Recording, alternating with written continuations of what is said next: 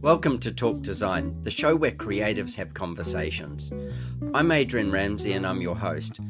Having lived a life of design myself, I wanted to share with you the creatives that inspire me and in turn may inspire you. Thank you for listening. I hope you enjoy.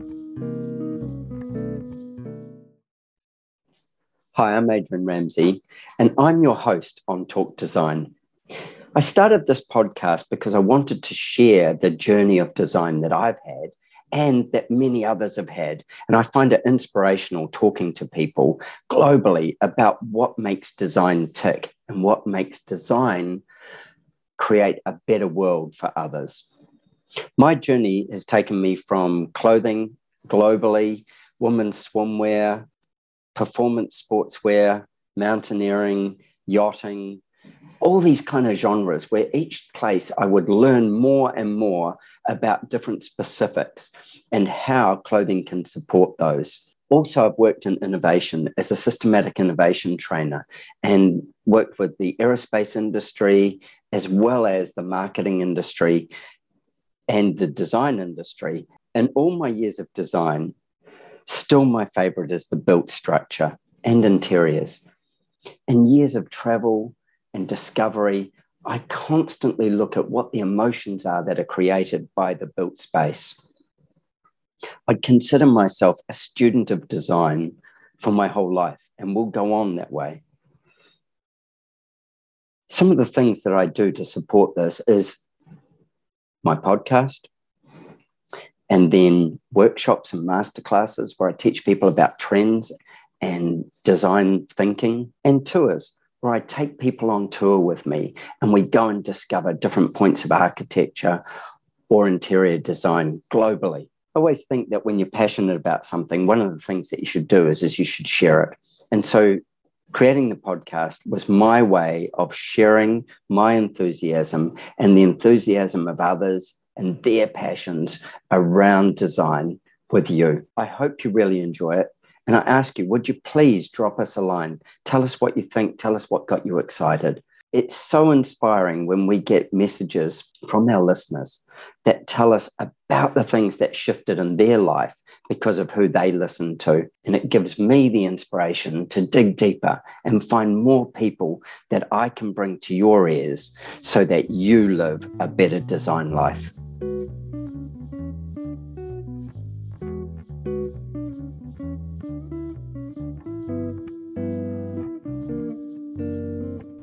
My guest on Talk Design today is Rebecca Hay from Rebecca Hay Designs in Toronto.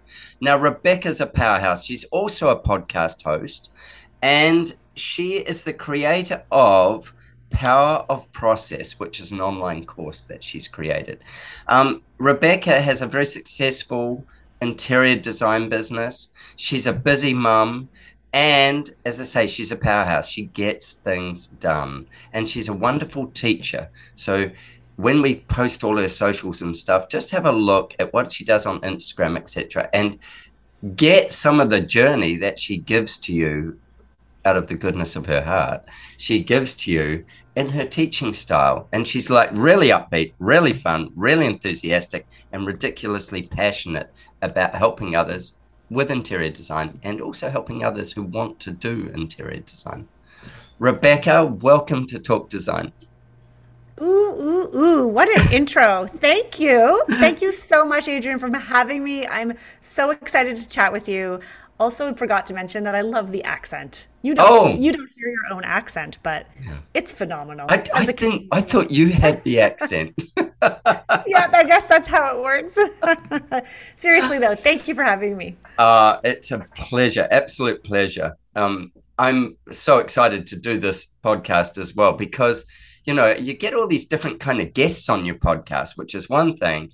But when you find these sort of like there's people that you have a different kind of connection with, you suddenly go, oh, that person snaps my brain into some sort of shape. And some of them you don't get that but then you discover it in the podcast. Well, it's already happened for mm. me watching you online. I'm already like, oh, man, I love that. I love that energy that you bring to things. That's really fun. Well, that's the power of just putting your honest and authentic self out there if you're willing to do so, because in a way, you kind of eliminate those first introductions. Yeah. Right? Isn't like clients used to say that to me all the time. They're like, "Oh, I'd go for a consultation." They'd be like, "Oh, I feel like I already know you," and they'd give me a hug. I was like, "This is a little bit awkward." yeah, like, not so tight. yeah. okay, let go now. Let go now. It is, Do you know from a from a but point it's of it's great. yeah that that's a really interesting thing. You're giving people an authentic look at who you are, um, in your business, um, before they ever meet you, like before they physically meet Mm-hmm. you, um, and it is a great runway to be able to do that, to be able to share something, and also it's probably informed their decision on why you're there already. Well, 100%. Yeah. And I think like nowadays, because we're all online and there's so much technology to use, you can use it to your advantage and you can help to speed that onboarding process along a little bit, right? Like Yeah. clients get to know you, they make that decision. They don't have to meet multiple designers before they make their decision, maybe, right? Because they personality is so important to a working relationship when you have a service-based business. You know Yeah, that. a hundred percent. You need to get along. Uh, People people hire people. Yep. That's that's the rule. You know, people hire people. They hire what they want done, but they hire the person they believe will do it. I think that's a really Totally. key point. I can't believe how deep we just jumped into that. Then Oh my I goodness. wanna- Whoa, sorry. Yeah, back it up. Back it You up, fed baby. that to me. I couldn't help myself. Um, let's start with who the hell is Rebecca Hay? Where did she come from? What's the journey? Give us a bit of runway on who you are and where you got this passion from to do interior design and then the passion to teach. So, Yes. Okay. Well, loaded question, and I'll give you the Official the answer. Version. Yeah. No. But uh, I, I'd always say that my path to interior design was long and convoluted in a sense that I did not know what I wanted to do. When I was in high school, I had no freaking clue on what I wanted to quote unquote be when I grew up. And I don't think many of us do. I was always a creative person. Uh, you know, one point when I was a little child, I wanted to have my own school. I was clearly always very entrepreneurial. That started from an early age. I think my first business was delivering letters to people on my street. I opened my own like Golden Gate Crescent um, post office because as an eight year old, I thought it was ridiculous. Why would you go to the post office to send a letter to someone down the street? An eight year old's not thinking that probably you don't mail letters to people on your street. But I was I was always looking for solutioning. that's really funny, that one. I lo- uh, How old would have you been? oh, seven or eight. Right. That's, Yeah. I, I love it. Like, but service based as well. Um, That's a good point. Yes, service based. Yeah. interesting. I have this I have this weird question about post offices. Yeah. So how many people how, how many people live in say England? And we know it's like um isn't it something like 60 million? And then there's say 20 million 24 million people who live in Australia. So go back in the day, not nowadays, but back in the day when people sent letters. Do you think that there was more letters sent from England to Australia or Australia to England and you pay for the postage in the place that you send it from. So does is there some balancing system that goes, ah, hold on, you sent one million two hundred thousand letters and we sent we received that number from you, from your country. So that's X amount of dollars to pay for our posties on the ground. And on the other side of it, we sent back um, 800,000 letters. So there's only a deficit of, say, 400,000, whatever it is. How the hell does that work? Adrian, I love how your mind works. It's not something I have ever considered. You started out really young in the post office business. I thought you were going to give me my answer. I'm going to take this one home to the husband tonight and say, oh, wow, I just had this really interesting conversation with this Kiwi Idiot. turned Aussie. I've never thought of it that way. It's a good point. Like you're receiving all these letters, but people are only paying to send them out.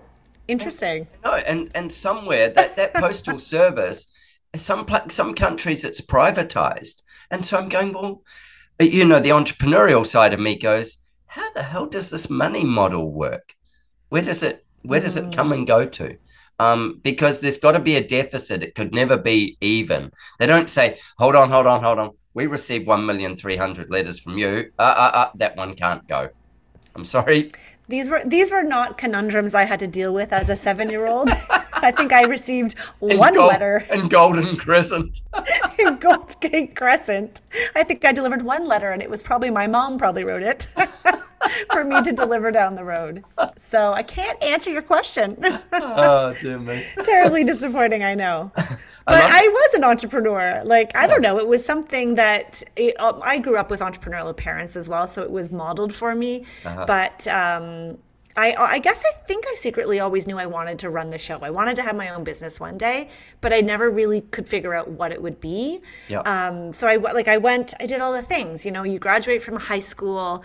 I was actually passionate about theater. I wanted to do musical theater, oh. but I was just too insecure and nervous to even apply to school. I loved acting. I used to do musicals through, all throughout high school, and I loved it that's my first passion for sure singing and acting but i wasn't a triple threat because i was not a good dancer yeah, so right. i think that held me back and so I just went off to university like everybody does. And I did, you know, an undergrad. I did political science. Yeah. I majored in political science and English because it was general and it was interesting. Uh, it has not helped me in any way in my future. Um, other than I was in Montreal and I had a really good time. They had really great bars and partied a lot. Still managed to so, pass and graduate. yeah, exactly. Good work. Good work. Yeah but then uh, so then i didn't know i ended up traveling. Like the short of it all is i traveled to spain. I lived in spain teaching english because i had considered teachers college. I always liked the idea of teaching. Yeah. um, but then i so i taught in spain. I taught esl I didn't love that experience because there was so much structure to it. Mm-hmm. so then i came back to canada. I went out west. I went to vancouver and i went to uh, when i retell this story it makes me sound like crazy. How did my parents how could they have supported me through all of this? I went to film school oh, cool. to pursue my dream as an actor. Yeah. Got myself an agent. Yeah. Um, my big claim to fame was I had a non speaking role in one episode of a TV series with Anne Heche called Men in Trees. Oh, I remember. You'll never find it because I'm I remember speaking. My kids watch it. yeah. So I did that. And then, you know, the acting thing was a real, it was a real I don't know what the word is. It was tiring. It was yeah. audition after audition after audition. And I thought I was working in a restaurant at the time. I was managing the restaurant. I'm like, this can't be my life. I was in my late 20s. And I said, no, I'm going to go back to school for interior design. I've always loved it. You know, my mom was always really talented at it. I grew up in homes that were beautifully designed. And so I went back to school for interior design.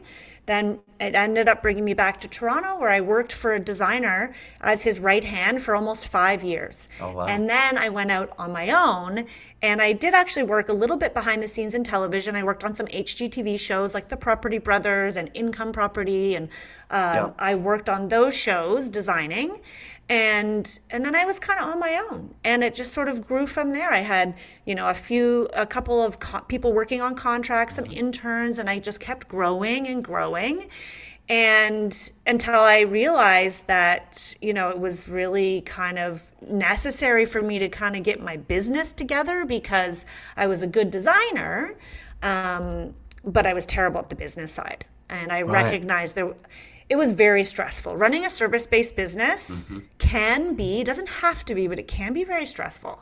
Mm-hmm. So that I don't know if that answers your question, but that was my sort of long and convoluted path to get almost to where I am today. I love I love that path because part of your ability to um, present on camera, um, you know, with with your like uh, your social media and then also in you know power of process those kind of things your ability to present you you actually got a real flair for it and I haven't seen you dancing in it, but then there's probably a reason for that. I've been for waiting that. for the dancing. I do love to dance. I will tell you, it's one of my favorite things to do. I, I think I like to. Dancing you know, is so good. In fact, my my wife um, gave me for Father's Day, I think it was. Was it Father? No, it was for my birthday. Gave me um, dance lessons with her.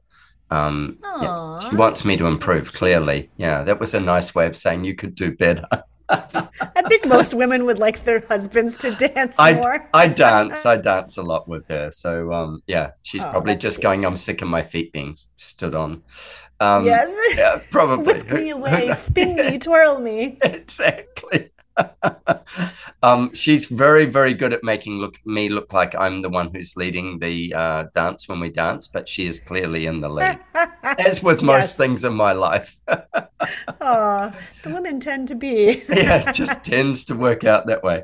Um, I really love that that journey of the story because you did search and then you followed that passion and you've actually woven that passion back into what your business is Mm. now. So without having probably done that own searching and going out to film school and stuff, you possibly would have never taken it to this next level of teaching others. Yeah. You know, it might Yeah. have you might have just been had a wonderful interior design business. And um I think I think it's an important sort of message to other people who are maybe just starting out that you don't have to have it figured out. Like Mm-hmm. Yeah. it's I don't know what it's like in school now, but when I was in high school, there's felt like there was so much pressure to know what you were going to do with the rest of your life. Mm-hmm. And the world has changed. It's not like it used to be in my parents' generation, which was you pick one career and you stick with it. And you don't change and you don't do anything else. You get your pension or what have you Yeah. but those pensions don't exist the way they did and and the in the and the world has changed and so i think testing and trying is so powerful. And people are afraid i think sometimes to try something because they feel like oh i'm losing all that time. Yeah. you don't lose time. Actually if anything you gain that experience. And to your point i feel like now it's like this culmination of all of these strengths that I've had that I've honed in in different eras of my life have all come together. Like I love to be on camera and present, but I also love to inspire and teach. So I get to perform, I get to teach, I get to be creative with the design. Like to me, for me as who I am, it's like the trifecta. But I couldn't have just jumped right into this. no, I you needed to yeah, have you- those experiences. yeah. Yeah, it's a journey to get there. It's um Yeah. Yeah, I, I, I think that sort of thing is also like, you know, you've got a podcast. So when you started your podcast, like what what motivated you to do it? Like what what was the thing that you went, okay, I'm going to set up a podcast because it's not like you're not busy doing interiors. Yeah. It, Tell me about and, it. I and know, a I mum and a mum Yeah. running two kids. Yeah, like it's not like you haven't got a bit going on, but you know, add something else to it. Like, why not? What could possibly go wrong? So, adding a podcast. What what inspired you to do that? Um, I'd like to hear what inspired you too, but um, I know it's not my. Po- we'll save that for when you're Oh, on my yeah, podcast. Okay, we'll do that then. you, you can share anyways um, uh, you know what i think it was one of those things that I, I like to kind of stay in, on top of what's going on and i'm not super high tech but i like to be in the in the realm of what's happening. And so i was listening to podcasts and really loved them. And i actually wanted to have a podcast for a couple of years and I had a few failed attempts. I was like, I need to have a podcast, but I thought I had to have someone do it with me because I just didn't feel confident to do it on my own. So at first it was going to be my husband. So of course he's keen, buys all the gear and all the equipment, which is why I have a fancy microphone that you commented on when we were offline. I have the love it. mixer, I love all it. Yeah. yards, but like couldn't get his button gear to actually find a time to record with me. So then that went out the window. Then um, my girlfriend who works in corporate, we thought, oh yeah, this is really cool. We'll get together. She's working at LinkedIn at the time. Like, let's get together. It'll be like moms, like talking about moms, but you're she's like the intrapreneur and I'm the entrepreneur, right? So the intrapreneur is someone who is entrepreneurial but within the corporate setting. Yep. But then again, coordinating the times was a nightmare. And finally, I just said, screw this. I'm just going to do my own. And it happened, honestly, when the pandemic hit. Because uh-huh. what 2020, as all of us know, things just screeched to a halt. I had a couple projects that were in construction that were allowed to keep going, but otherwise, everything was on hold. We were all at home. And I was like, this is my time this is when I'm going to do it because if I'm if not now then when, right? Uh-huh. And it was that's when I did it. It was 2020 like I'm just going to start recording. I'll batch a couple episodes. We'll see how it goes because I'd had a lot of designers coming to me for for help or or they wanted to learn from me. They wanted me to mentor them and it's hard to fit that into your busy schedule when you're running a business and a mm-hmm. family. And I had been organizing prior to the pandemic in 2019, I had been organizing local meetups for designers. And the oh. idea was that I wanted to bring designers together in Toronto who wanted to collaborate and talk to other designers because a lot of the times when you're running your own business, you're a solo.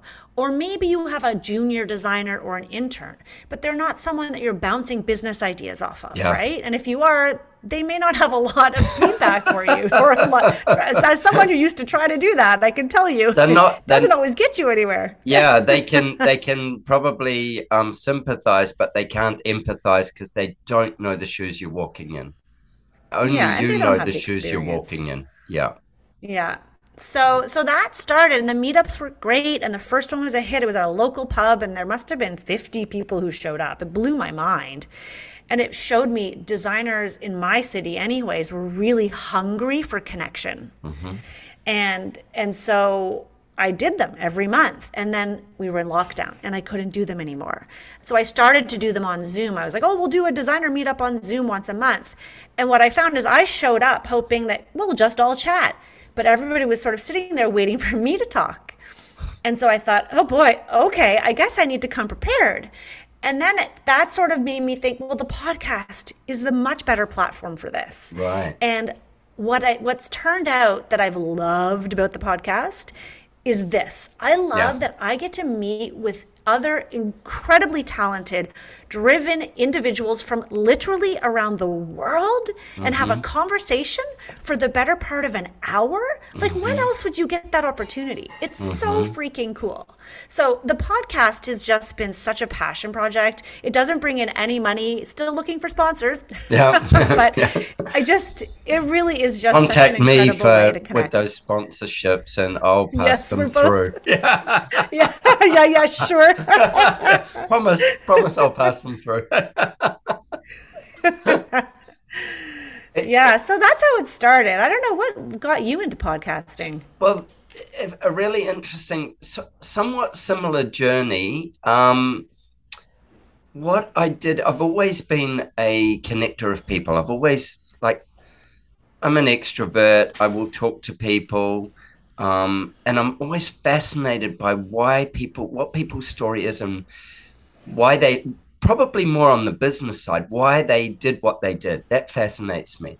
And so over the years um, i've been a big traveler and so i will meet with i'll meet people and i kind of just keep them in my i say to people you know I don't say to them but i say to other people i keep people in my pocket. I go huh those that person's really amazing and um, I, I really enjoyed them and I really learned. I've, I've got the, the ability, luckily, to usually see or find something great in everybody I meet.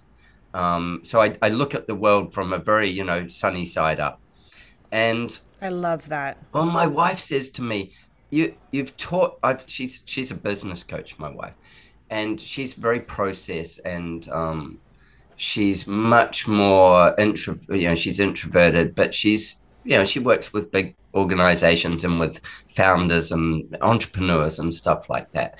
But she um, she goes, "You taught me to look for what's good in people as opposed to what's not good in people," and I went.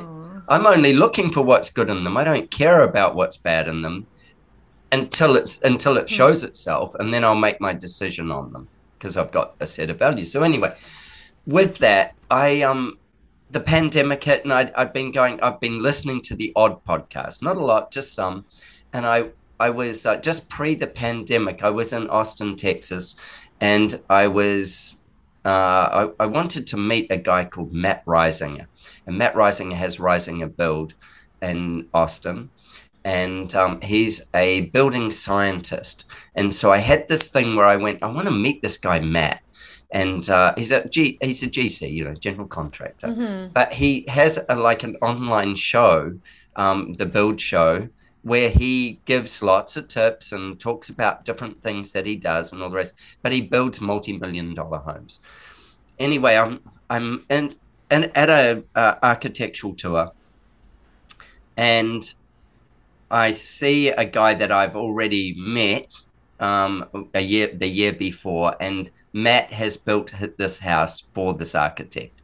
And so I see Matt's there. So I go and I, I went over and I said to Hugh, I think it was, um, can you introduce me to Matt? And he goes, yeah, for sure, like this. So he introduced me to Matt. And I said, Matt, you know, I've, I followed your show a bit.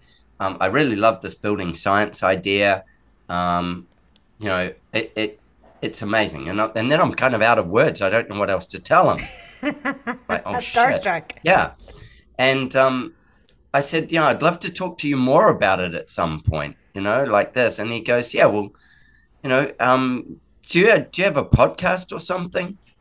And I went, oh my right God. in that moment, I went, no, but I'm about to start one. So I'd love to have you as a guest. And that was was like, that true, or did you just make that bullshit? Up? Yeah, I, I, I just went. He just he just told me how I can spend time picking his brain. I better get that going. Right. And um, it hadn't really occurred to me, but it kind of had that I could be doing something like this. And then the pandemic hit, and all the all my team, you know, went home, and so I was sitting in my office all alone, and I went, you know, I should really do that podcast thing. I should do it. I've got time where I don't have to be with everybody. Um, I've got my own space, so I was like, I should do that. And so I set it up, and that was what happened. And then Matt's not on there till till quite a bit. I just made a list of all these different people in my life that had influenced me and that I saw as mentors and um, that I really enjoyed, and some uh, friends who I'd met who are architects that I really loved what they did and the way they approached things. Mm-hmm. So I made this list and I recorded 12 episodes before I went to air. Um, and it took me probably about, I reckon, three months to launch. And when I went to buy a microphone, I bought the last one on the shelf because everybody else started a podcast as well. um, when I went to buy a webcam for it, I bought the last one. I had to wait for the webcam. Um, I couldn't get any lighting, just weird stuff like that. And I just kept right. persisting. And then I started it. And the first person that I actually podcasted with was a guy called Kelly Vandermerver, who somebody else introduced me to.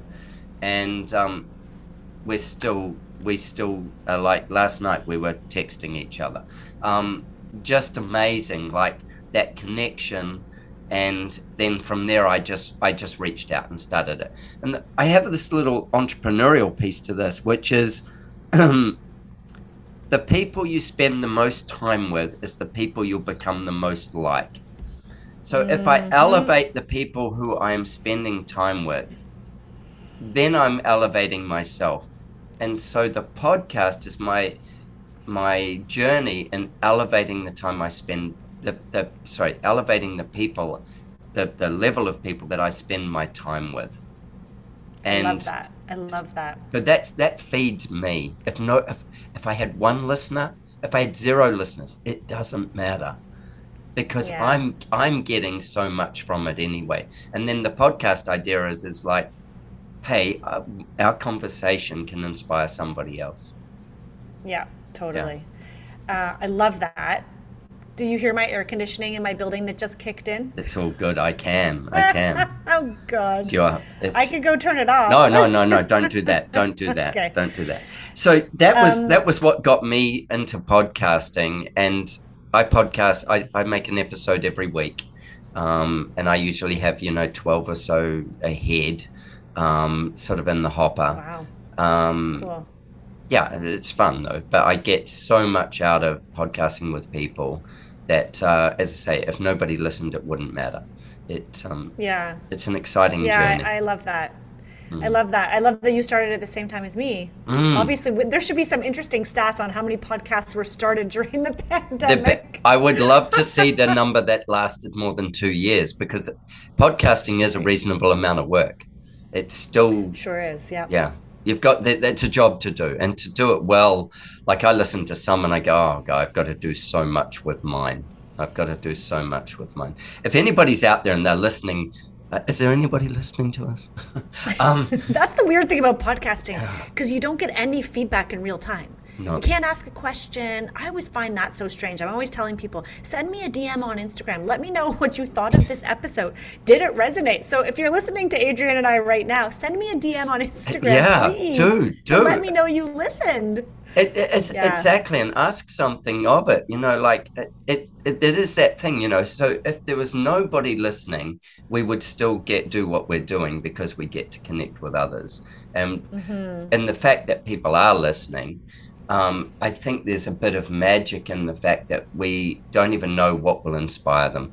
We don't know the piece that will inspire them. They'll take from it what they want. You know, yeah. They'll, they'll, and I love those conversations, the candid ones probably like we're having here, yeah. that something might just spark something in a listener and they'll say, "Oh, you said that one thing, and it changed the trajectory of my career." Maybe yep. not quite as extreme, but you know, you just never know what someone's going to take away from a conversation. I think it's really cool. I, I think the same. I think it's incredible, like what um, you can deliver good information through it, and then also inspires people. And I do get like people write to me and say, "Oh, this one thing made a big difference to it." I, I was sitting last night at a function, and um, a, a guy joined the conversation that we were sitting at, and he goes, he after a couple of minutes, he goes, "I I know you," and I went, "You do like this?" And he goes, "That voice." He said, "I listened to your podcast." And that was like a, a, a first for me with that, that somebody and I, I was like, you're my one listener, you know, that whole thing. But yeah. he then started asking me questions around different podcasts that he'd listened to that I'd made. Interesting. So he oh, was, wow. yeah, and that, he was a super fan. I'm a super fan of his own of his work. Um, right. So like it was a really interesting exchange. But he cool. he said I really enjoy listening to these ones. You know, I enjoy I enjoyed these ones. Um, some of them he doesn't care for, some of them he does. So, but I think yeah. that whole thing of um, connection is the biggest part. And when the pandemic hit, it was a great way to have connection and to raise your you raise your I suppose consciousness level and the people that you talk to.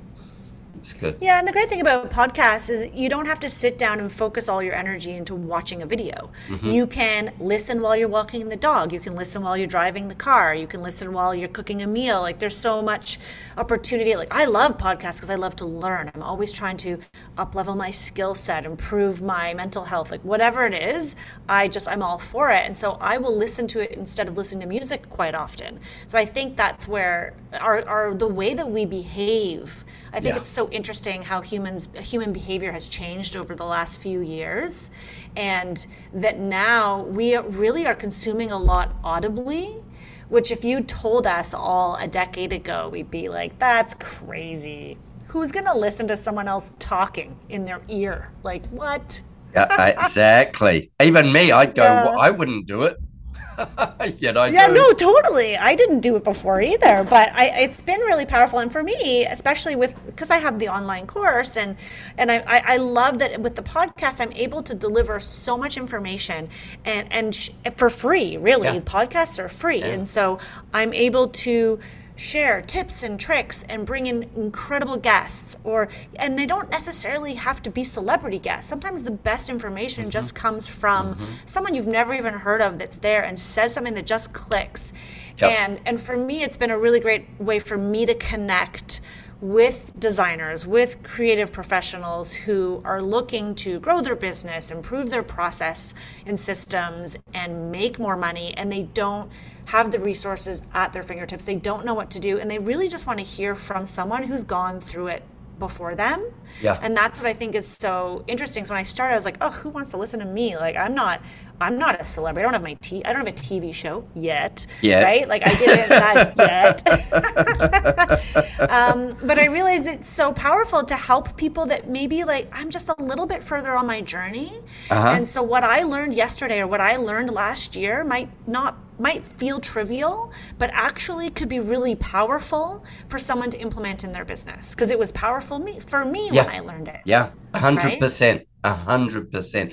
And saying that, I'll give you a minute to answer this, and I, I can fill in while you while you think of what they are. But tell us your two favorite podcasts, and unless they come straight to mind, um, I've got two that I will share that uh, I I think a really interesting podcast. But if you do you want a minute or do you want me to? I can tell you one right off the bat. yeah.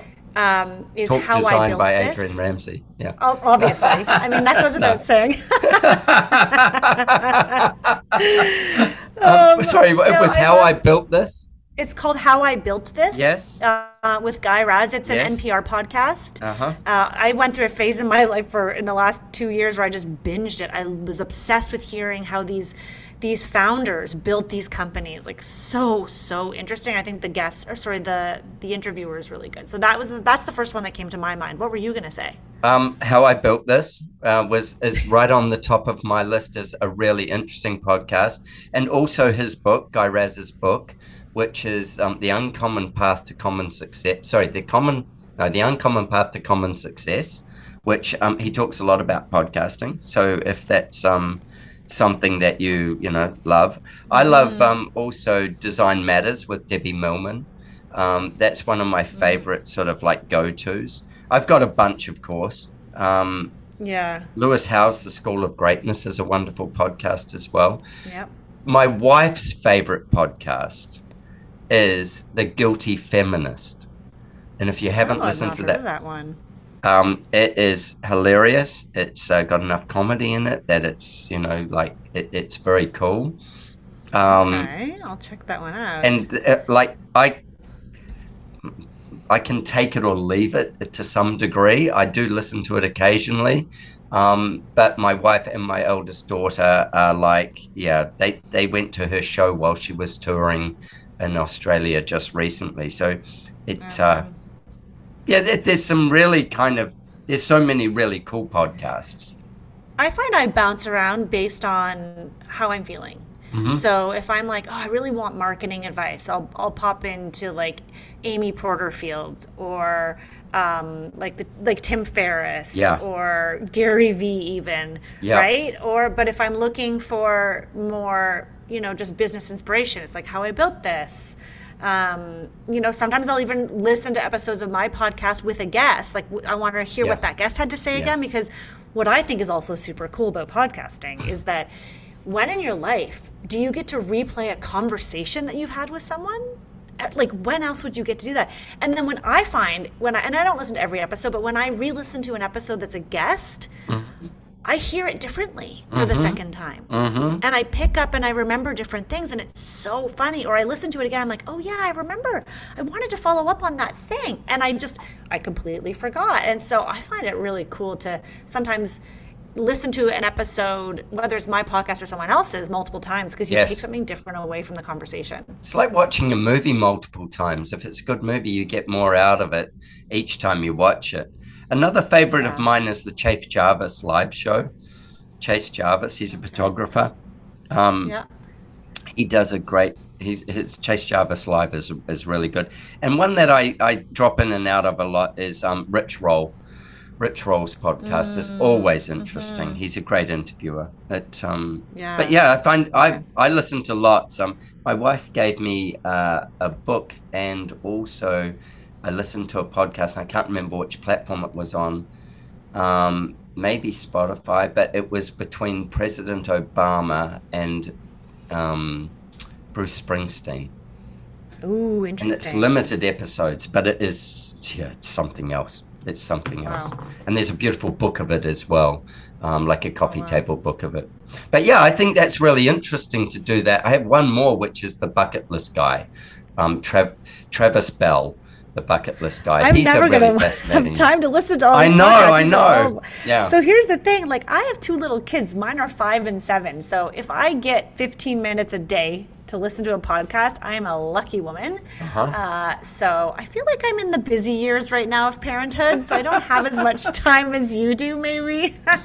yeah, maybe I've got a wife, you know. That- yeah, I am the wife. So exactly exactly hey let's talk about let's talk about the power of process and what you're doing with your um, online course which is the power of process how does it work what happens what do people learn from you um, and how do they become involved in it Yeah, absolutely. I would love to talk about it. It's a really major passion of mine. It's so funny when the pandemic hit, in, addition to starting my podcast, I did my first online course. And it was not process, it was about marketing. Because at the time, it seemed that everybody wanted to hear how I was marketing my business. So I did a marketing course, and it was great. Um, but what came out of that is so many, I realized how many designers did not have a process. And they had so many questions specific to how I was doing things and running things inside my business, there was a real light bulb for me. And I realized obviously I should be talking about process because it was the number one game changer in my own business. So that's where the process course came from is I thought, all right, this is what people are asking, I'm going to do it. Also because I talk about it so much yeah. that people wanted to hear more. And for me, it's interesting because I did not go to school for business. I probably mm-hmm. could have had your your wife would have been helpful early in my career to business coach me. but I had no idea what I was doing. You heard my my journey, right? I yeah. did not go to school for business. As much as I was entrepreneurial spirited, I did not know the ins and outs of running a business. Uh, it was about the craft. It was about mm-hmm. making things pretty. And I think as many designers start to realize when they go out on their own, it's a service-based business. It's about your clients and there's so much more to it than just picking fabrics and paint colors and designing yeah. in AutoCAD. Yeah. Right? It's not the, the you know, back to the marketing talk from earlier, clients are hiring you not just for the work you do, but for who you are and how you can serve them and how the, the experience of working with you. And I, I mean, I'm not going to get into it on this podcast, but I have, you know, I had that, I had a lemon job. I had this one job and I won't, I'll spare you the details, but essentially the client said to me, we liked you, Rebecca, and it's a beautiful space, but to be honest, the process of working with you was chaotic and it was unenjoyable. We were over budget, we never knew what to expect, and it was a real wake up call for me. And so at that point, I really started to hone in and pay attention and do business courses and, and sign up for memberships and listen to podcasts about design because I realized that there had to be a better way. And this was maybe six years into my business. Finally, I realized shoot, something has to change. I can't go to bed at night feeling this huge weight of anxiety in my chest. Mm-hmm. What did I miss? What's next? Checking my cell phone and seeing like a text message from an angry client. Yeah. Right. And and I'm a sensitive person. And so I tended my husband could never understand it, but I would take everything personally. Mm-hmm. I would feel it would it would just feel I could feel it in my bones.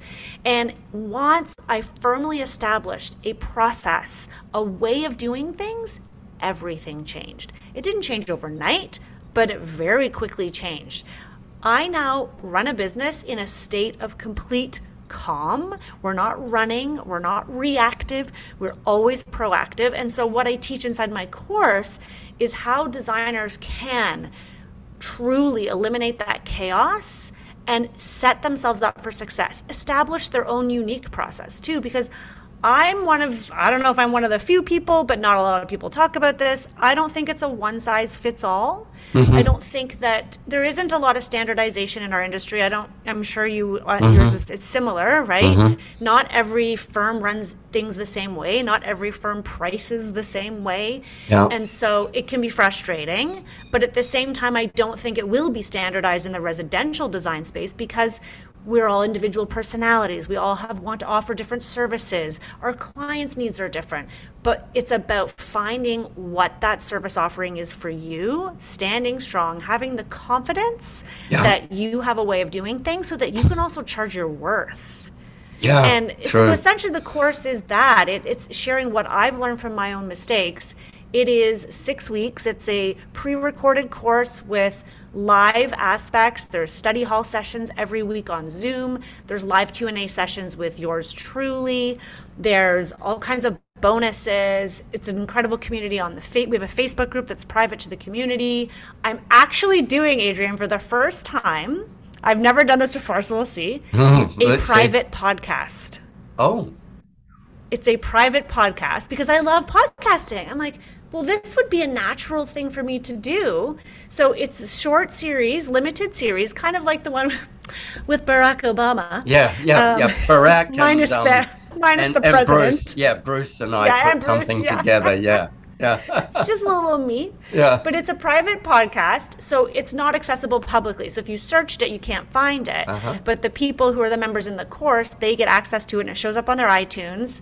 Um, and it's it's meant to kind of encourage them in their ear, like we just talked about, as they go through the course. Like do the coursework to show up, give them extra thoughts and ideas, have past um, students share their experiences. So I'll let you know how that goes. I excited love about that. that. I think that's a really cool, innovative idea is to have your, you know, these people that are on your course are um, essentially, you know, wanting to be able to learn from you in multiple formats. So you're you're you're reaching them in more than one way. They don't have to just watch the video. They can listen to it. You know, Eric Dillman, who uh, we both know, Eric, the Pro Yeah. Series podcast, and a big shout out to Eric.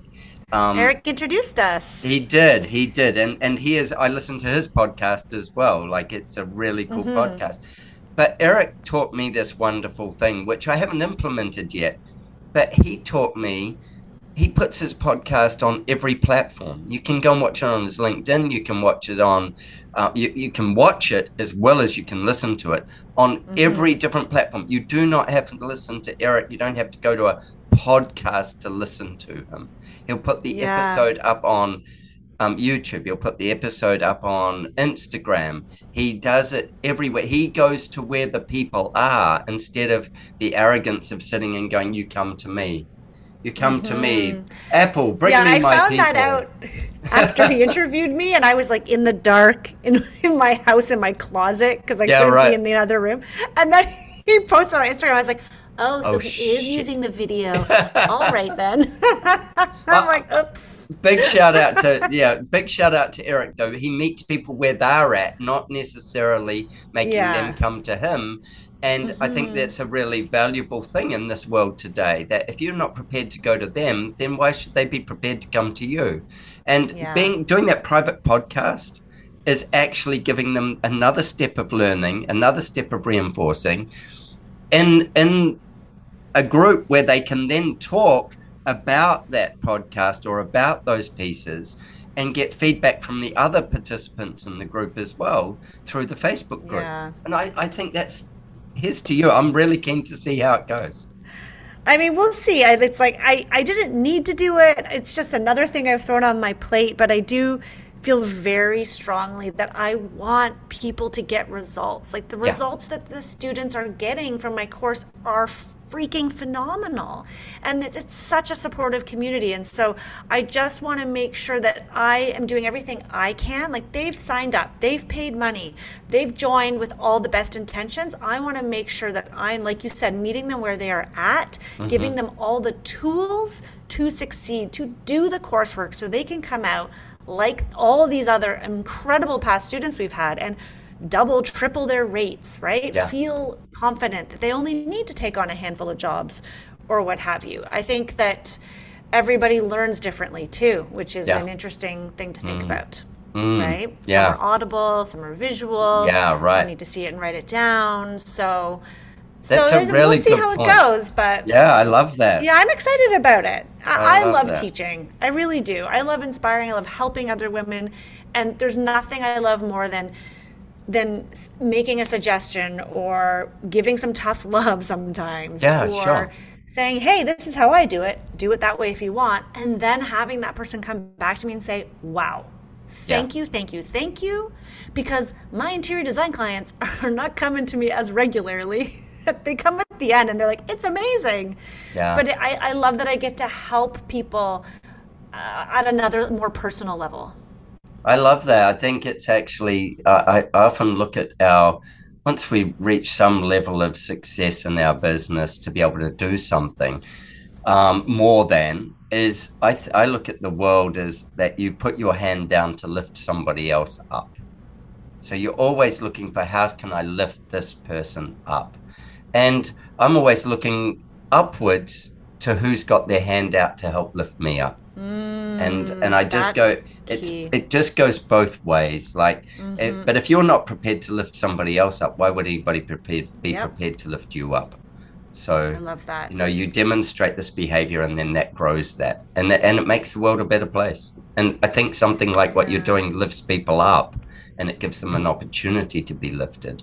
Um, yeah, it's empowering to have knowledge and feel supported. Mm-hmm. I, I think, I mean, I didn't have that when I was starting my business. It was just me, and I think that quite often the interior design industry tends to have a little bit of a bad rap in the sense that there's a sense that designers are better than and yes. snobbish yeah. and they don't share and it's very competitive right when i started off in the toronto design scene i felt like a nobody uh, it was it, I felt uncomfortable. I should probably wear all black and high heels because that's what everybody else was doing. But eventually I found my niche and now I've uncovered there's hundreds, if not thousands, if not hundreds of thousands of designers out there yeah. who are not snobby, yeah. who are very just, collaborative yeah. and want to share. And it's it's a beautiful thing actually. This is I super think the cheesy, bigger part, but it's so beautiful. But the bigger part is is there is all those people. Those those people, Yeah. all those ones who want to share and want to help. I um I believe in education, although I'm not educated. It's a it's an interesting thing. I'm dyslexic, and bec- because I'm dyslexic, I found that um, school was a real grind. Um, you know, I couldn't get the marks I needed to do things, etc., etc. I could do it in art; that was easy, but um, I, the other part was really tricky. And yet, I um, am a great one for going to. Well, I'll speak at a school or something at careers, and I'll say, education is your fastest journey invest in yourself through education, not just at school, but outside of school. When we Yeah. leave school, that isn't the end of our education. That's the that's the small platform to step from to the next level of learning again. And so I have um, I work closely with uh, the Architects Marketing Institute. Um, I'm in. I get up at five a.m. in the mornings to be on coaching calls. I Wow, like awesome. yeah, I do these things because that education is so valuable. And I go, Yeah. it's um, I learn something from the people that I'm around constantly. And so Mm-hmm. the other thing is that I believe with it is is when you pay for something, you commit to something. And Yes. you Yes. you know, like Yeah. other than your gym membership, which you will let slide with a million excuses, but when it's for your business, you're actually investing in yourself and in your family and in your future because it's a financial thing to be better at it. And we should be better at it. We should be better Well, at it so people get better is, like, results.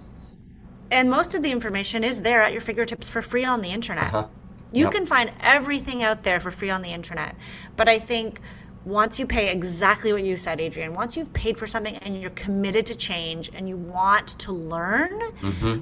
It's a different ball game. I mean, not to mention when you invest in professional development, it's Mm-hmm. a business expense. A hundred Right? percent. Yeah. It's a write off. It's not Yeah. free, but it's a write off, whatever Yeah. that means. Yeah. Well, in yeah, whatever you, country you're in. But generally it means that you're not going to pay tax on that money that you spent on it which is means that whatever your tax rate is you're going to save that much anyway and with the learnings you're going to get you're going to actually make more money and the, the government will get their tax some way somewhere out of you Yep. that that's that's part of their thing the, the fact is is that the better educated you are the more money you will earn and the better your process will be and the better your clients will enjoy it i think it's great I'm- invested tens of thousands of dollars Oh. in my own yeah education, if you want to call it Mm-hmm. continuing education, but it's informal. And 100% I've made that money back. Mm-hmm. I wish mine was in the tens of thousands. I reckon mine would be in, uh, well over a couple of hundred thousand. Well over. I'll be there soon. Well over. Yeah. But I think it's valuable and it does really set mindset as well. I've got some questions that I want to ask you. Here we go. Here we Right. go. Are you serious stuff. Rebecca, are you ready? I don't think so, but I'm going to go anyway. Hey, give this a shot. now, I have some questions that I, I'm, I'm exploring, and I would really like to ask these of you. In your home, so in your own home, what is your favorite room? Great question. My favorite room is at the back of my house. It's actually the smallest room in my house. and it's a little sunny room that has two chairs where we've just put a little uh, home bar in, but it's where I like to sit because I can see into the backyard and it gets the most amount of natural sunlight. I'll have a Mm-hmm. coffee, a glass of wine, read a book, read the paper. It's my favorite spot to sit. I Like, like I'm like that. a cat. I want to curl up in the sun. Yeah, right. I love that. I love that. And okay, so then if you had to describe it with one word, that room with one word, what would be the feeling? So I want you to describe the feeling or the emotion. You don't have to do it in one word, but in one word, what would it be part of the questions. uh-huh. This is when we feel. um, no, what is that one? What is that one word that would describe that um, emotion that that room evokes for you? Great. Woo. Tough question, Mm. Adrian. Hmm. So many, I can think of a lot of adjectives. However, to describe the f- emotion or feeling would be probably um, contentment, Ooh. Okay, so right? I'm gonna. It's, it's a feeling of, okay, I'll let you no, keep going. no, no, go. No? Tell me. No, No, it's it's it's it's a combination of of feeling relaxed but happy and like everything is as it should be. I'm writing this down. All right then. contentment. I think it's hard these days in our lives to to find contentment. We're always searching for the next next thing. What's happening next? Let's prepare and and you've given me pause to think about it actually. It's at the end of the day it's where I want to sit. First thing in the morning it's where I want to sit. And a lot of that has to do with just the natural sunshine because like you I'm a the sunny side up girl. Mm-hmm. It brings in all the all the warm feelings. I think that um, it's it's really important, and as you say, it brings in all the really warm feelings. And if this room didn't exist in your home, what would you change about your home, or where would you go to get that contentment, that relaxed, happy feeling? Um, I'd probably move Right. because my house is rather dark. If it didn't have that room, we just did an entire reno just so I could open up that room by a couple more feet so I could let in that light into the rest of the house. If it didn't exist, I mean, where in my house? I, I mean, to get that feeling, I'd probably in my living room. It's a completely opposite vibe. It's painted a dark navy uh, blue note by Benjamin Moore. It's very moody and den like. There's a dark covered porch, so we don't get sunlight directly in, but it is very cozy when you turn on the fireplace. You can get that. Um, are you thinking like outside of my house? Like if there was another place in That was just kind of it thing? was just if they, if your house didn't have that magical spot, where would you? Yeah, maybe it's outside, maybe it's wherever. It, the, the the key point to me is is a that you have a spot, which I think is so important. That there is a mm. spot that can evoke this. A, I started with what's your favorite space. So the f- most favorite room in your home and you went to the one that was the one that gives you the relaxed, happy, and contented mm-hmm. feel. And then to me, it's like, so what does that mean? And you described what it meant. You described how it, what it meant mm-hmm. in your life, and and probably so. If it wasn't there, if it wasn't there, what would you have to do to seek that out? Because if contentment had to be in your home, if I was listing, mm. you know, the different things that you required, you'd get contentment in other rooms as well. But you described what made you content. You became the cat. You lay in the sun. You relaxed. You took mm-hmm. the time. You were, you know, like the, the everything else washed down, and all your energy Yeah, just washes so- down to Yeah. to breathing. For me, it's always about nature, which is why I always debate should I move out of the city. I am I am so drawn to the country. That's why I'm trying to build a country house. So far unsuccessfully. We bought the land. it's all just the land is just sitting there vacant. But I, there's something about being in the country roads with the trees mm-hmm. and the sunlight. Mm-hmm. Like, give me a blanket on a field or, you know, a mm-hmm. picnic table. As long as I have that, the nature and the green. And that's what that room for me, I look out and I see trees. Yeah like how you said you look out and you can see the trees in your backyard mm-hmm. and the birds are buzzing around mm-hmm. like i heard that and i was instantly jealous because from my studio right now i stare at the brick wall of the, the warehouse next door. Right. Yeah. And it does not, and you know, as designers, we are our spaces really affect us. Otherwise we wouldn't be designing spaces for a living. Well i think even beyond us being designers our spaces affect all our clients as well whether we designed them or didn't design them space affects us. Like great architecture moves you through space and changes volumes and those volumes change emotions and they whether the journey's easy or whether it's got um, you know obstacles whether it's a driven path or one that you just wander through. These all these different mm. things set us up for different feelings and finding those feelings and and needing them. So one of the things that came out of what I was just talking to you about was you need that to be the best you. Hmm. I feel like I'm in a therapy session, Adrian. Just perfect. lie back on the couch. I might lean back in my yeah, chair here. Next Wednesday at four.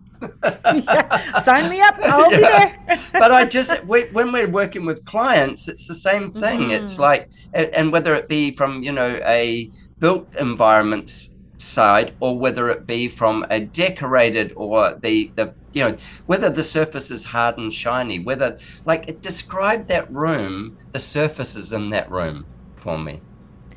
Yeah they're not hard and shiny. There's a wool berber carpet there's two upholstered club chairs.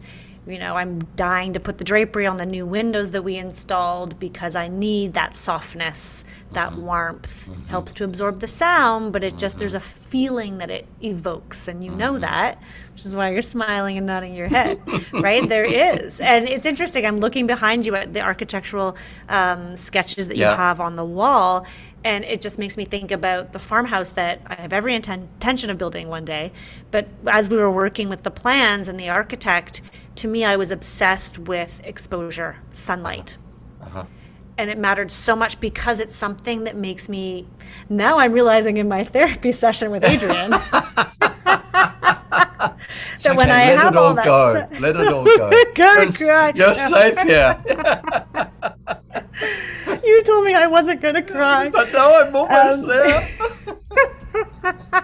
but really, it matters because to me, sunlight and the outdoors coming in is is part of what makes me personally, obviously, feel contentment and feel at ease. And so I want it for my clients um, but I, everyone obviously experiences their surroundings differently. So it's yeah. really interesting. Yeah, it is. Hey, like I also have one more question based around that. Is is there a this is deep therapy now? I, am not licensed to do this. I, am not. I'm, I'm, not licensed to do this. Yeah. Um, uh, is there a childhood memory that you attach to that con- that feeling of contentment uh, is there a moment or a series of moments like that are attached to it that you can identify you know and uh, hmm. i'll let you hmm. answer first and then I don't know. This does feel like therapy. Mm. I don't know. I would have to do a little closing my eyes, play some music. Um, probably. Do, do, come back to probably. me sometime and tell me if yeah, there is. I will. Because yeah. I, I, often often we attach things you know like i like to ask my clients these kind of questions often we attach things to think to events so a great example would be um, I do this little thing with clients. I often say, So, what I want you to do is, I want you to close your eyes and I want you to imagine this scene. And they're like, All right. And they think I'm, you know, going a bit woo woo. And, um, I'm really checking their silver and stuff to see if I can flog any before I leave their home. No, I um, what I'm doing is is I say to them, just play this game with me. So close your eyes and do this. I want you to imagine that you are in a street and it's tree lined and the trees hang over the street. And it's got a, a, a sidewalk on each side and it's got lawns that the houses don't have fences. They've all got lawns that slope up from the street or on the side that you're looking at. They slope up from the street and the houses are set well back from the street but you can see them beautifully. And they're kind of a craftsman style so they've got wide porches and they've got peaked roofs. They're very kind of traditional looking. And there's a big tree in the front yard. And there's a path that comes up from the letterbox and it goes straight up to the house. And this, the house is maybe four steps up to the porch. And those steps are big and wide. And the lawn's green and there's a tree. And in the tree there is a, a, a rope hanging with a, a tire tied to it and there's a dog there's a dog that's come into the picture the dog is a labrador and it's a long-haired labrador and there's a kid there's a girl swinging in the tree She's swinging in that tree. And you're sitting there talking with a friend on those front steps. And they're going, uh huh, uh huh. And I go, so you're in a Hollywood movie right now. We all know that scene. We all know that scene. And yeah. we can all identify with this. There's either a horror thing about to happen, yeah, or right. there's something very great, gratifying is about to happen.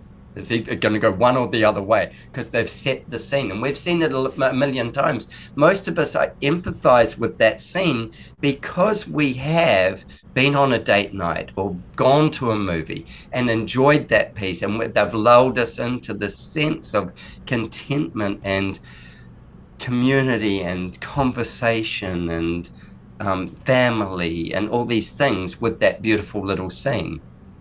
So when I'm looking for at, at, clients or with clients, I'm looking for the things that lead me into what those journeys are for them.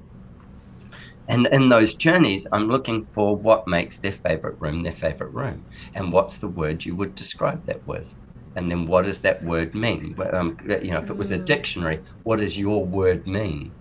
Um, so contentment means relaxed, and you know, it, it means those things to you yeah. But it probably That's does to so somebody else as well. Yeah. So what do you do after you get them to visualize the house? Then now you ask them to visualize their favorite place? uh, yeah, that, that, that's just a game. what actually, that's I, I do. I go. I go. So tell me about your favorite room in your current house or your favorite space that you would go to, which might be at your grandmother's house, it might be, you know, a library, it might be wherever, I don't know. It might be the beach, it might be whatever. Tell me about mm-hmm. your favorite space. Tell me the feelings it gives you. I love to do it when it's inside the built structure because what I'm doing is I'm creating an emotional floor plan for them. I want mm. to transition them through emotions in their space. And so I'm doing the built structure, but in doing the built structure, you live in it. So mm-hmm. we want emotional shifts. We want emotional things to support us to be our best us, you know, to be our best yeah, you. And so that. I'm looking for that in the conversations with clients. And so I'm really fascinated. And you're the, actually the second person I have asked these questions of and I am going to keep building this um, because I believe there's an emotional floor plan as well as there is a physical floor plan. Mm. And when we do a custom home, we're creating an emotional floor plan for you. Hundred percent. I yeah. love that you think that way. I absolutely love it. This is why you're so good at what you do, um, because I. But I subscribe to what you're preaching. For me, when I walk, it's the feeling of the home matters more than oh, anything. Oh, everything. The layout, and I'm like I obsess over that. No, I don't want to walk in and it be just. I don't want to walk right into the. Th- you know, no, I don't yeah. want to feel that. one. to feel like you're turning a corner is cozy, and but I'm not the architect, so I don't know exactly how to do it so that it structures so that it all looks good. But I can, I feel that. So I, mm-hmm. 100% think you're onto something here because I think a lot of us intuitively do it without even necessarily recognizing what we're doing, mm-hmm. especially when we're creating spaces for people. Um, I think it's fantastic. It, it, I think that it, um, like I've done it for many years, but not as formally asking other people. I ask clients the things about how it mm. makes them mm. feel, but often I will put them, uh, I won't leave them hanging. Like I gave you the space to answer. I would often fill it with, so would this be nice? Would this be nice? So that, that they don't struggle. Mm. But my yeah. my shift is is are they going to struggle? Not struggle. Make struggle. Yeah. oh, I'm going to let them find the space to come back to me with it, and then yeah, very cool. Get that thing because I th- I look at your home at different points. So you know, we design how I design houses. So my firm does. So we design new builds and we also do renovations. We design the renovations. With that, we're shifting a chapter in somebody's life, especially if it's a new build. We're shifting a chapter in their life.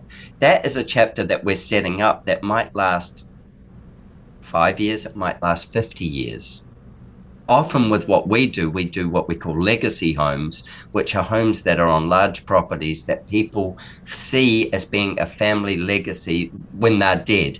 That that home will still be where some of the family members come back to and it will endure and it will have the traditions that were set there and they're very big about family traditions. This is what my father did. This is what my mother did. Mm. We're going to continue that tradition. This is what my grandma did. We're going to continue that tradition. That's a legacy oh God, home. I love that. I love Beyond that. a dream I've even home. heard that term. I love that. Yeah, we've got we've got clients who have put properties into legal structures so they cannot be sold by the children or the offspring of the children that they have. Amazing! Mm-hmm. Wow. Mm-hmm.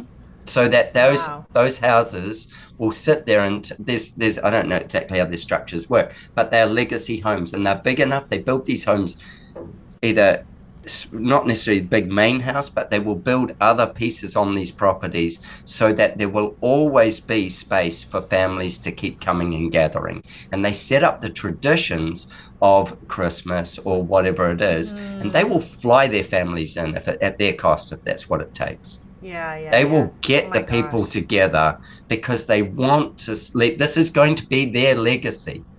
Mm-hmm. They want their, you know, great great granddaughter to say, "I never met them, but my grandpa mm-hmm. did." My it's grandma something that did. I think used to exist in society uh-huh. because society a hundred years ago, that's how it was. Tearing down houses left, right, and center. It yeah. was you you know you inherit the grandparents' home and oh remember like grandma used to sit there. I love that. I mean that would be the dream. I for me. You can design my legacy home when I'm ready.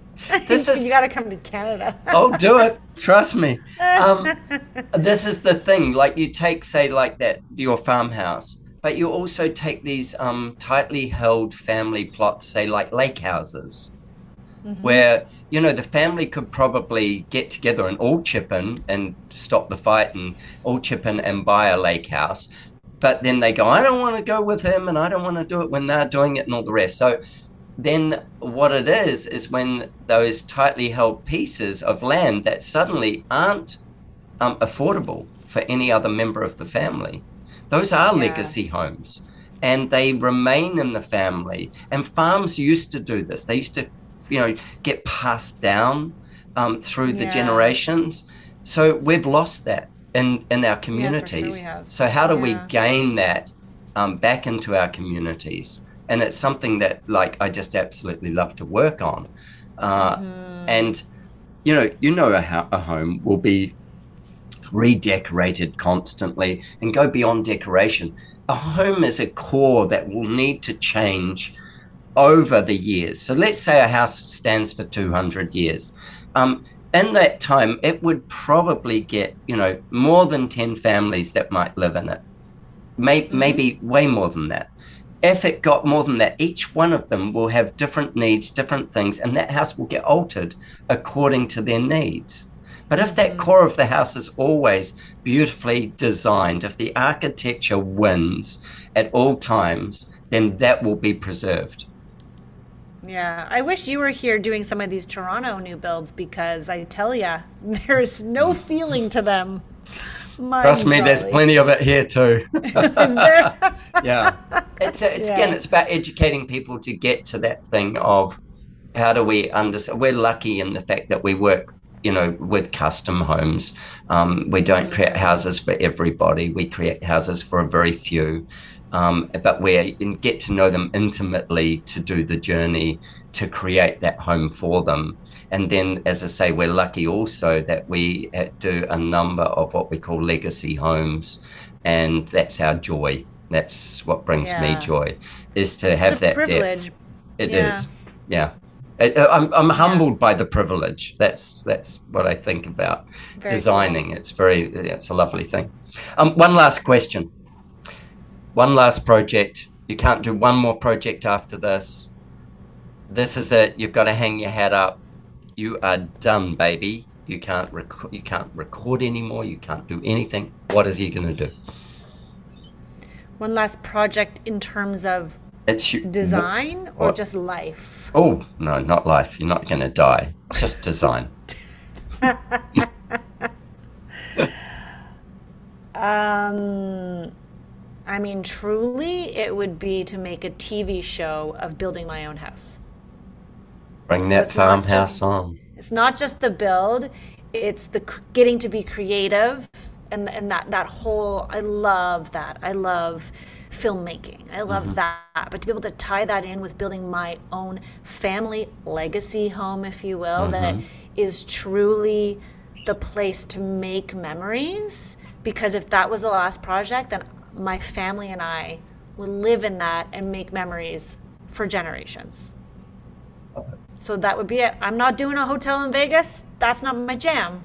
Mm-hmm. It's mm-hmm. truly the. That's why I do residential. I feel so passionate about residential design. I really do because it affects everything. It's that your your home is the canvas to your memories. Oh, I love that. I'm still that. I'm still in oh, that. Yeah. Oh, that's going on my away. website before yours. I've been saying that for a while, but it's okay. You can borrow it. no, I don't really preach it, but it's definitely how I feel. I grew up in a home where we hosted parties all the time. Our door was always open. People came in, friends, family. We always hosted Christmas and Thanksgiving and birthday parties and I mean, I'm I'm still doing that in my little my yeah. little tiny plot in the city. But if I could do it, it would be when you, you know, do exactly when you have your farmhouse, it will be that way. Yeah, have a yeah. country house, have a cottage, yeah. whatever it is, and do it that way. Yeah. Absolutely. Yeah. That's great.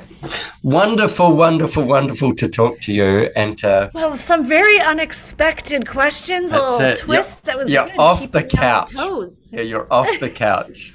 and I would encourage listeners to go and check out your course, um, The Power of Process, and know that this uh, being able to invest in your education will make you a better person in the fact of how you serve your clients and thank them for listening to us ramble on about our loves of yeah. passions of design. so Rebecca, absolutely. Thank you. thank you, hon. It was awesome. Really awesome. Awesome. Awesome. Well, we're going to get you onto my podcast, Resilient by Design. You'll be there, and I'll come up with some good questions. Oh, I'm scared. the, the challenge is on. the challenge is on. I'm ready. I'm ready. Awesome. Deep breath. Thank you for having thank you for having me, Adrian. It's really been a pleasure. Hey Rebecca, thank you for making the time. Cheers, hon. Richard's Magic Arrows is brought to you by the Architect Marketing Institute. Clean, simple, sugar free magic arrows that hit the mark for fast results. Let's fire a magic arrow into this week's problem. Now, I know feed pressure is one of the biggest things facing designers. It doesn't matter what level you're at, there is no one golden bullet for it. Uh, if it was, it was probably select the right type of clients. But if you're in a situation where you're being pressured on fees, I'm going to give you a way of dealing with it. And it's by asking say three questions and this is called takeaway selling. So this is where you kind of offer something up and then you take it away and see if they follow you. It's almost like imagine if you had some hot ch- chocolate cookies and you had a plate full of them. You put them in front of someone and then they went to reach out and then you you pulled it away and you see if they get up and follow you. It's that type of thing. So this is called takeaway selling. So the first question you ask you say well why don't you just leave the situation as it is why why make the change that's an unusual thing for a designer to say. Well, why not just leave it as it is? And see how they answer. And then you might say, Why did you want to speak to me? Why did you not get someone else? And see if they follow you, see if they answer properly. And the third question would be, Well, why not do it later? Now, by asking these negative questions, you're going to get a lot more information out of someone than by trying to convince them to do it. Because by pulling the plate of hot cookies away, they're either going to react or they're not. And if they do react and give you answers and explain why it's important, then what they're doing is telling you how important something is. Now, while these magic arrows are great for fast results, when you're ready to run better quality projects from clients who value great design and are prepared to pay great fees, I've got a special training just for you go to archmarketing.org forward slash talk design. Take your magic arrow and fire at will.